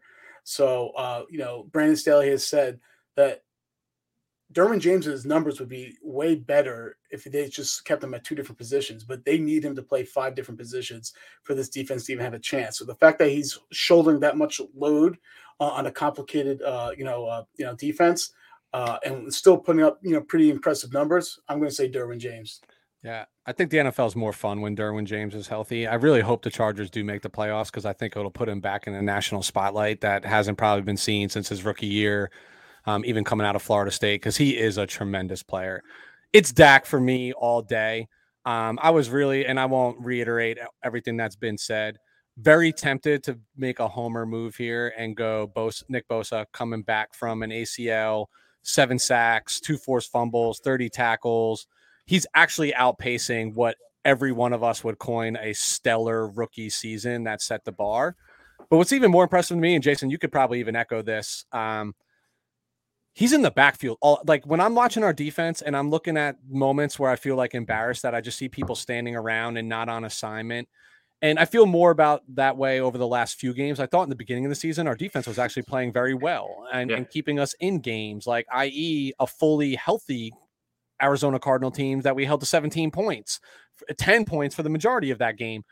Um, but like, and I know that worked against us because the again, this is a nod to Cliff. They ran at Bosa because they knew they couldn't block him. They knew that he was going to be in the backfield, so they just schemed that around him, kind of what you can do to Aaron Donald. But I just feel like when I look around, when I'm looking at this team and I see people standing around, he still feels like maybe one of the two guys that is just always hustling. And what's even crazier is he's on the field a lot more than he was in his like rookie season, right? Like he's now an every down guy. Like there's moments where like when we have a we used to have a deep defensive line before injuries. Like you think you see a lot more rotation, a lot more rotation, a lot more rotation. He just seems to be the one guy that doesn't come off the field. So to me, I think he's having a tremendous return from an ACL injury. 11 tackles for loss. I mean, the guy, the guy's incredible, and he's the one thing you can set your watch to every single week. I, I mean, you, would be hard to argue against that. It's just, you know, the numbers that Dak, you know, is putting up. If Dak can continue to play like that, obviously this week aside, he might be in the MVP talk by the time the, the season's over. So I think that's what the difference is. But you know, you won't get any argument about about Nick Bosa with me. I think that he's incredible. Yeah. All right. So just because I want to be conscious of time and we have a few things that we, we want to get to, and that's kind of my job as the moderator here. I want to talk about surprise teams. So I'm going to ask you each just to give me either one good or one bad. I don't care, but just tell me if it's a good surprise or a bad surprise and tell me a little bit about that team. Um, I normally was going to have us do one of each, but I, I kind of want to uh, get through this. So, Jason, t- give me a, a good or a bad surprise team for you so far this year um, I mean, it's a bad surprise as a 49ers fan, but I mean, in terms of what they're doing, eight and one Arizona Cardinals, who could have seen that coming? I mean, I, as you said, I kind of mocked them all off season. I don't care about JJ Watt showing up. AJ Green's done. Who cares? You know, and it doesn't matter because right, the smoke and mirrors stuff. And when Kyler Murray, I, I gave a lot of credit to whatever credit Kyle, uh, Cliff Kingsbury got on the fact that Kyler Murray's incredible and he literally makes plays. And that offense got stale last year. And when Kyler Murray got hurt all of a sudden the offense takes a turn for the worse. Now, I don't know. It's too hard to argue. And you're right. They are one AJ Green away play from being 9 and 0, 8 and 1. And in my face, Cliff Kingsbury heard everything I said all offseason. It's hard to argue against that. Love it. Love it. I, you can't argue against that, right? Like, what a, a favorable, a, a, very disappointing surprise as being the fans of the team that we are. But um, if you're a Cardinals fan, like, wow, I, I, guarantee you in April and May you weren't you didn't have this on your radar by any means. So Lou, give me a, a good or a bad. I'm going to say bad. And at first, I wanted to say the Washington football team for all the hype they were getting, especially on the defensive standpoint. But when you factor in Fitzpatrick getting hurt the first game, you can they can kind of get a mulligan there. So I'm going to say the Kansas City Chiefs. It's weird. I know they're sitting at five and four, so a game above 500. Uh, and they're still in contention to win the AFC West, and probably, you know, when it all comes said and done, uh, they will win the AFC West, but they are a shell of themselves. Their offense is broken, their defense is atrocious, and look where they got their wins from. Cleveland, okay, a good Cleveland team, but ready? Philly, the Giants, and then Aaron Rodgers less Packers. That's not really, uh, you know, you know, murderer's row right there when it comes to you know those five wins.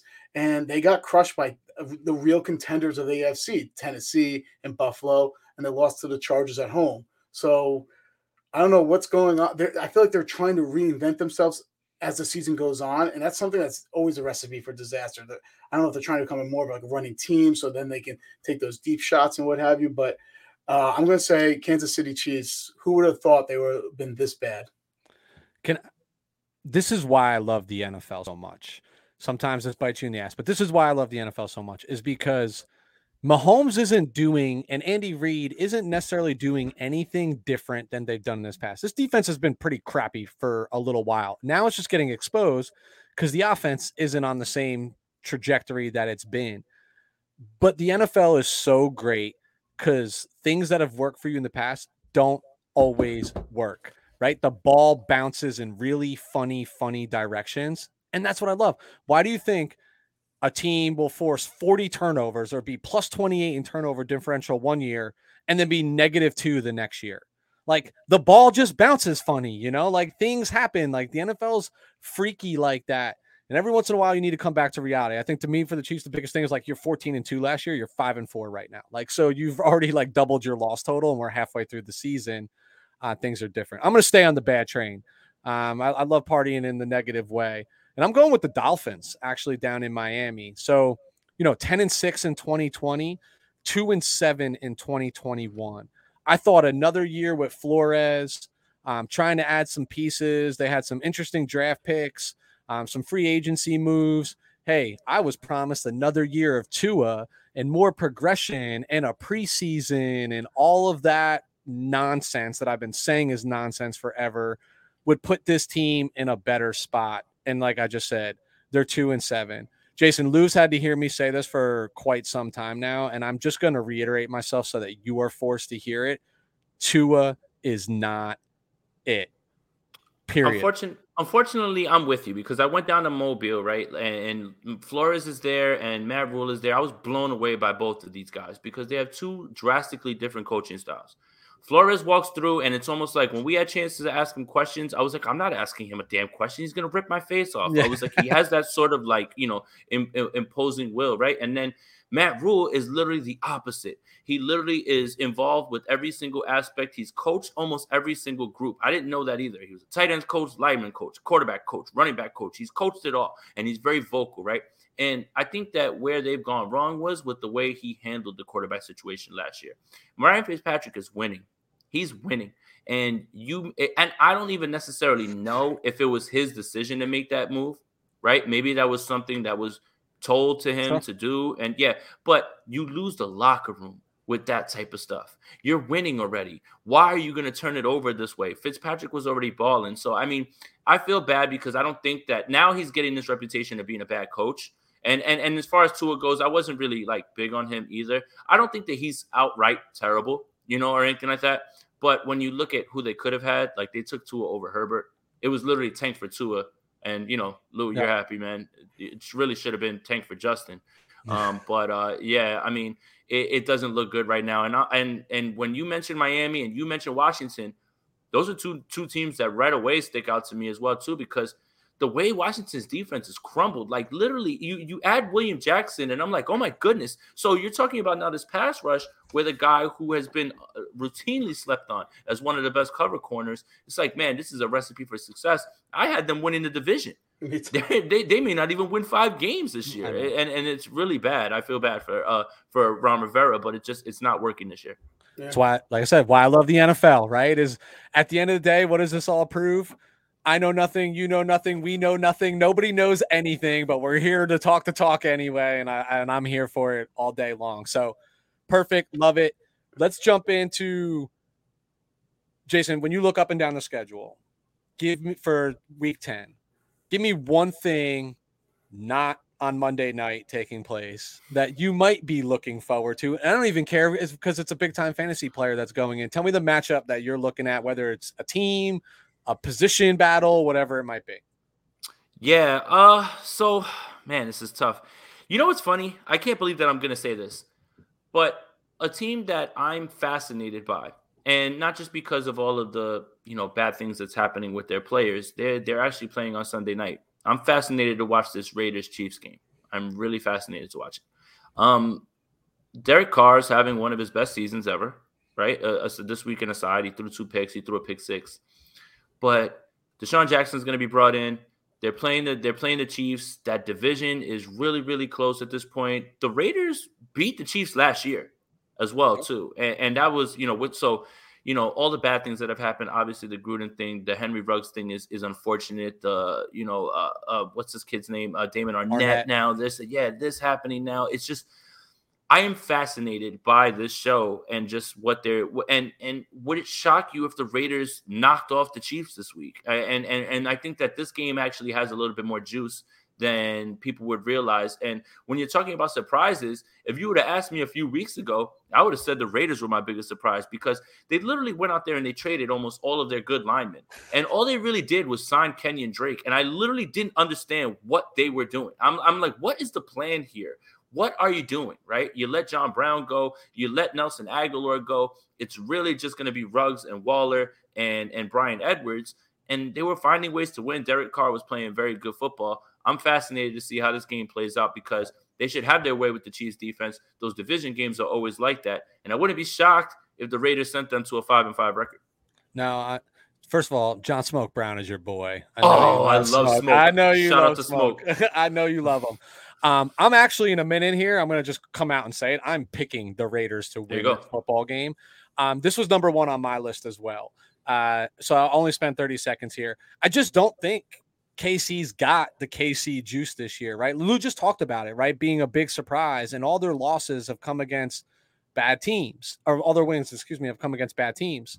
I think this Las Vegas Raiders team is not a bad football team, and I think date uh, Carr, David Carr, or, uh, David Carr, Derek Carr, Jesus, why do they have to have brothers in the league? Is playing at a high level right now, probably higher than we've seen him in a long time. And I think he's owning this leadership mentality given that everything's going on. And that's what teams rally around, right? And they rally around situational football and things that happen off the field that are out of their control. How do we bring things back into our control?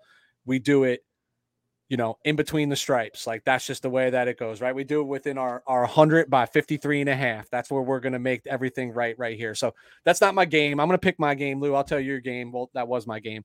But I'm actually looking at this Falcons Cowboys game. First, I think the Atlanta Falcons are a better football team than their records states. I think when they get very creative on getting Cordell Cordarrelle Patterson involved in the game, things happen. Minus no Calvin Ridley, right? Julio's gone. This kid Pitts, is balling right now. Like they're finding ways to get him the rock, and he's just proven he's a better athlete than everybody else. But to me, this is a more telling game for the Cowboys. How do you bounce back from a bad loss? Like, listen, losses help happen in the NFL, right? Like, how often do teams go undefeated all the way through? It doesn't happen. But that was a bad loss against Denver, right? Like, the, to me, that was a really bad loss, and that should leave a bitter taste. So, what I'm just mo- most interested in is if they bounce back and they beat up on a team that on paper they says that you should beat up on them, then this to me this Cowboys team is for real. If they struggle in this game, I'm to have more doubts than just what their record says. So that's that's what I'm looking at. Lou, what are you looking at? I'll go real quick. I'm actually going to agree with uh, Jason here. It is a Sunday night game for me uh, because the the AFC West is the, the waters are so muddy. Every team has five wins. Uh, I just want to get a better understanding who's for real because you can you pick apart any of those teams uh, being contenders or pretenders. So I just want to see who's going to start separating themselves, you know, from the pack. And this could be a week that one of those teams, you know, that actually, you know, starts doing that. I want to see if the Chiefs can, you know, beat a good team. Uh, so th- that's of the things I'm really looking for in that game. Uh, who's who who's legit? Is it going to be the Raiders or the Chiefs? Because it's going to be a big win. Because when you win in divisions, like you're really winning two games. Obviously, you win the one for the record, and then the second one, you're better in your divi- your own division too. So that catapults you more too. So I'm to say um, that that same game too is what Jason's looking at. All right, sounds like we're all to be glued to the television on Sunday night. Um, at least this gives me the excuse, like to my wife, like, "Hey, listen, I got to, like, you know, Jason and Lou, like, we're banking on this game. I got to look at it. Like, leave me alone for a little bit." All right. So this is actually my favorite segment that we're about to get into, and I love to pick them. And Jason, just so you know, we didn't start doing pick'ems until like week six, right? So um, when we kind of put that into our segment. So Lou, last week you were seven and seven. I was seven and seven. On I'll take season, that. on the, oh my god, how? Uh, I, I, yeah, just taking flukes, I'll right? Take that. I thought it was yeah. worse than yeah. that. Um, on the season since week six, Lou, you're 34 and 22. I'm 32 and 24. So, Jason, you're caught in this mix, and now this is recorded. So, I will say how you did next week. Uh, Perfect. To it's our like millions rapid. of listeners. Here we go. All right. So, just rapid fire, right? So, Thursday night, we got Baltimore at Miami. Ravens. Ravens. Ravens. Uh, Sunday, one o'clock game, Atlanta at Dallas. We just talked about it. Dallas. I'm going Dallas. I'm going Dallas too. Dan Quinn revenge game. Yeah, yes. absolutely. Absolutely. New Orleans at Tennessee. Tennessee.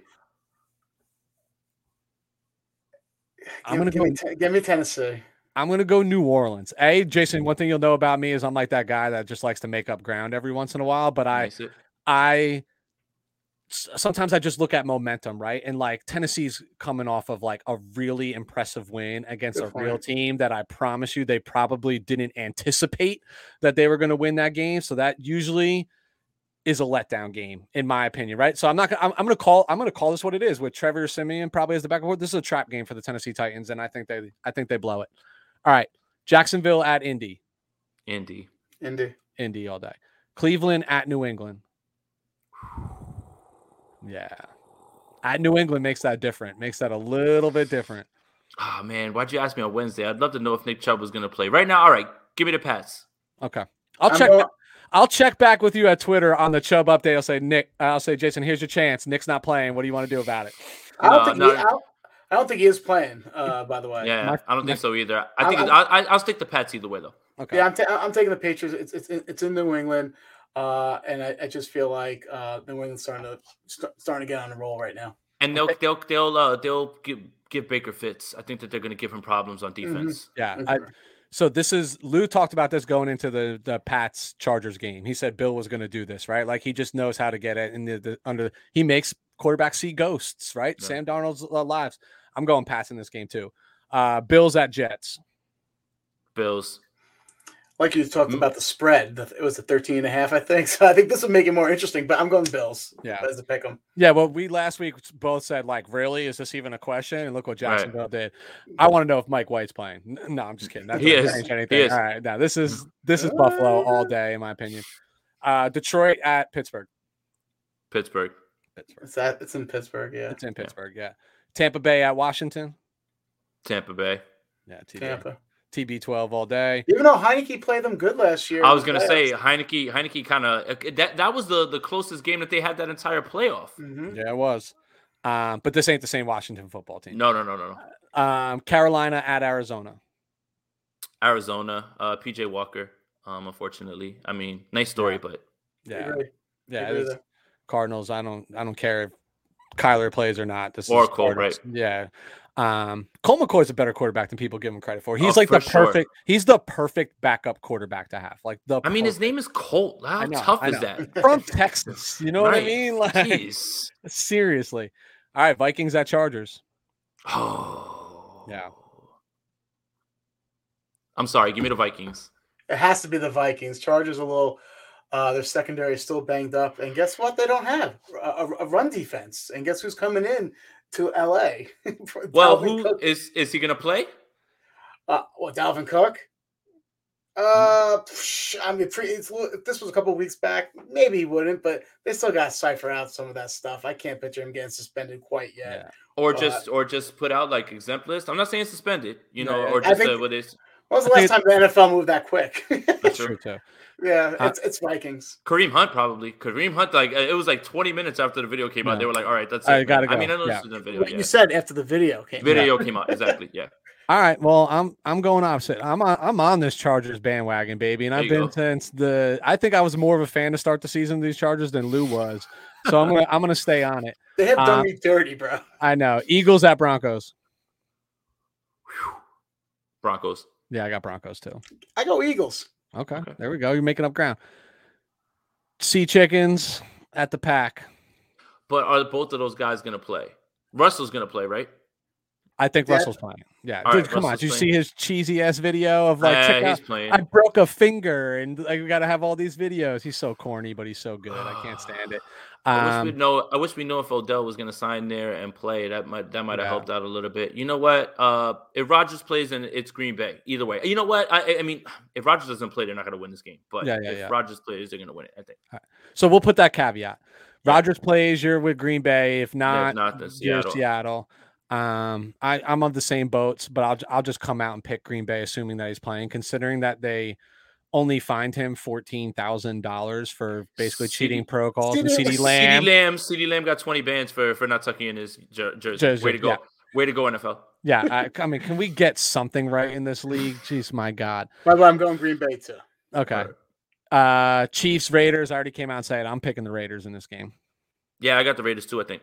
I'll go Chiefs. Okay. Do we, even have, Uh, uh, do we even have to ask? Rams. Rams. So, Jason, Yeah. something you said earlier made me laugh tremendously. Actually, it was something you tweeted about Yeah. like the only way the 49ers win this game is if the Rams plane literally physically does not take off and don't make it to. But wouldn't it be the NFL and wouldn't it be the 49ers You guys have their number. if they want the bro? We have Who was their quarterback? when they Jared Goff, Sean McVay, Rams number. The Matthew Stafford Rams are a totally different beast. And- Matthew Stafford is who I want as our quarterback. Right. And here's the thing. It would be so 49ers to win this game because the one thing that we know about the 49ers this year is that we know nothing at Yeah. all. Nothing. and, So and- but uh, uh, look, there would have been more of a chance to win this game if the Rams didn't get washed out on Sunday Night Football. They're Yep. angry, they're tired of it, and Matthew Stafford is here to inflict Yeah. some pain. That secondary, if they had trouble covering, and now it's getting worse. Now Tavon Wilson's not going to be there in the sa- in the, the safety position. Yep. Now who's going to be there? It's not going to be pretty. I, I'd I- love to be wrong, but I got the Rams. Yeah, this is this is it's unfortunately it's Rams all day. This is it. Although I did wear my Shanahan hat uh, because I don't know if you noticed, but Kyle brought back the Shanahan hat this past week, probably trying to instill some of those 2019 vibes. But even Didn't he bring it work. back? He brought it back the week before too. I was like, "Here we Oh, go." right. Or was it, or was it the? I think it was the, the the Sunday night football game. I was like, "Oh, there it is." I was like, "It's back." against Indy, yeah, and then it Mm-hmm. just poured all over us. I liked him better without the hat, to be honest with you. When he showed up on the sideline, no hat. Yeah, and I like honestly, I like the the what's it called, the Griswold um one with the with the the scripture on it, the the, the Yeah, old yeah, school yeah. one, the white one. I like that one. That one's nice. He's fresh. That's one thing I love about Kyle is he he's got style. He's fresh on that sideline. Lo- They're calling them Chip Kelly and Yeezys now. I know. And unfortunately, that's probably like not really the wildest statement in the entire world. So, Jason, I know you're a big fantasy guy. Um, so I'm going to allow you to lead us. Give me. So I call this my fantasy sleeper of the week, and it's not necessarily a sleeper, but it's not like start Dalvin Cook against the LA Chargers, That's right? easy. Like, yeah, exactly. Like, so who's a name that's off the radar a little bit? If you got some injuries, if you got some byes, like player position, tell me and why. Running back Ernest Johnson. If Nick Chubb is not going to be there, Demetric Felton is also um, on the COVID list as well. It would literally be the Ernest Johnson and two fullbacks. If you had a chance to watch him against Denver, he was incredible. The kid was waiting his entire life for this shot. He had, I believe, there's a stat where it's Nick Chubb has the most missed tackles, and he's right behind him somehow. So, D'Ernest Johnson, if you have a chance, I understand it's against the Patriots. You know what Cleveland wants to do. If you're looking for a spot start and looking to steal a win this week, and he hasn't been picked up on your waiver wire, go pick him up because I wouldn't assume that Nick Chubb is going to be ready to go on Sunday. Yeah, well, I'm screwed if Nick Chubb doesn't go, but that's another story. So, um, Lou, who you got? I did have De- uh, Johnson, but uh, I'll for I'll switch it up. I'll say, what about Le'Veon Bell? If things get out of hand in Miami, I can envision Bell getting some garbage carries and stats. He's coming off a game where he had 48 yards and a touchdown. I can totally see that his that that's his floor going against Miami. Things starting getting out of hand. Yeah, I what I always say about fantasy, it's not about who wins or loses the football game. It's about game flow, right? And garbage time points still count in fantasy football, and they're my love you- favorite I- kind of points. I love me some dirty points. yeah. no Well- doubt about it. I can give you one more. So if we if we don't have to like go with the D'Ernest Johnson one too, um, Devin Singletary. If Zach Moss is going to miss this game, I mean he's the guy who is going to be the receiving back as well. The only problem that I would have is I would have no problem firing up as an RB two in PPR because he does catch passes. It's just that Josh Allen's the goal line back, so you can't Yep. really expect those things. But if he's going to be the main act there with uh, Matt Breida, our old friend behind him, then I'd love to start Devin Singletary in this game because it looks like Buffalo is going to exact their revenge um, on uh, the Jets from last week. Yeah, I, I, I- had Singletary. I think so. It's funny because we're all staying running backs. I, I would throw out another name here, just real quick, Hunter Renfrow, because I always try to find somebody that plays against this Kansas City. Chiefs Last, that was my boy Uh, last week. I said. defense because they're so porous, and uh, Bryan Edwards is doing nothing. Darren Waller is not is like has in spurts has been having big games like Hunter Renfrow is like Mr. Reliable for Derek Carr right now. But I'm going running back as well, and I'm going Jordan Howard.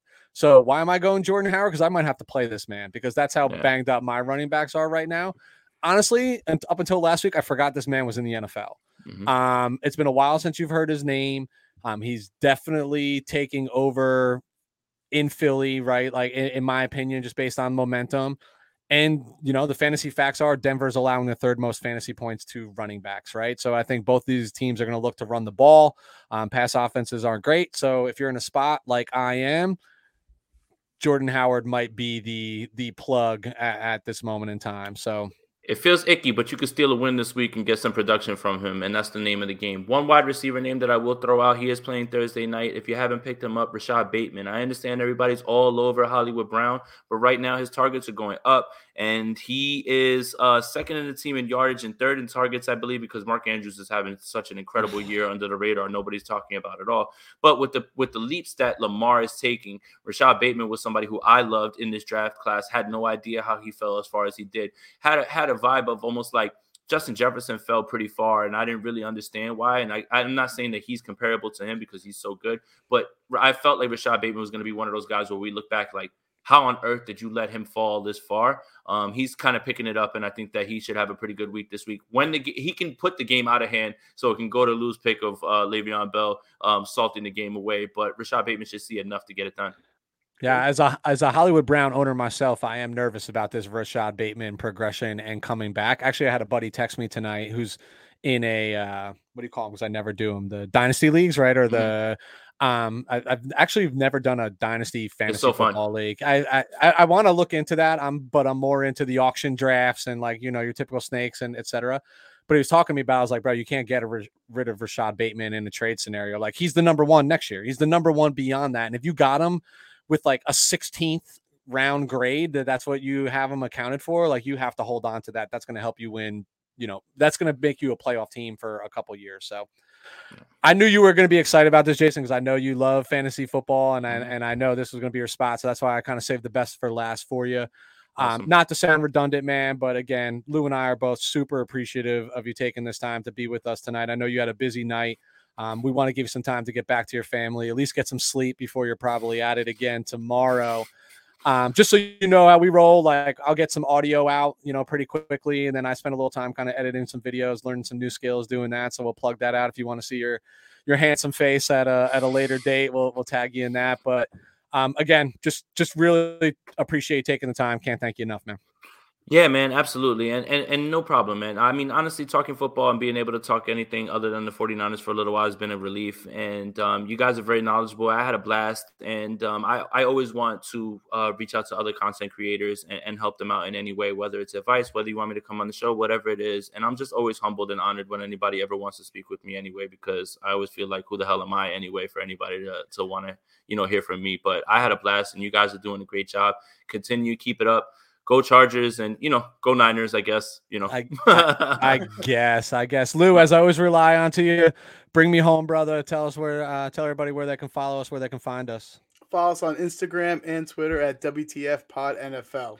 And I give the, sh- the plug every uh, every week. We're looking to grow that YouTube page. I'm promising newer uh, newer content. Working on my video editing skills. Learning this uh, Adobe Suite thing as I'm I'm manipulating through. So I'm honing in on another craft. But that wraps us up for We're Talking uh, Football, our week nine recap. And we'll see you all next week. Take care.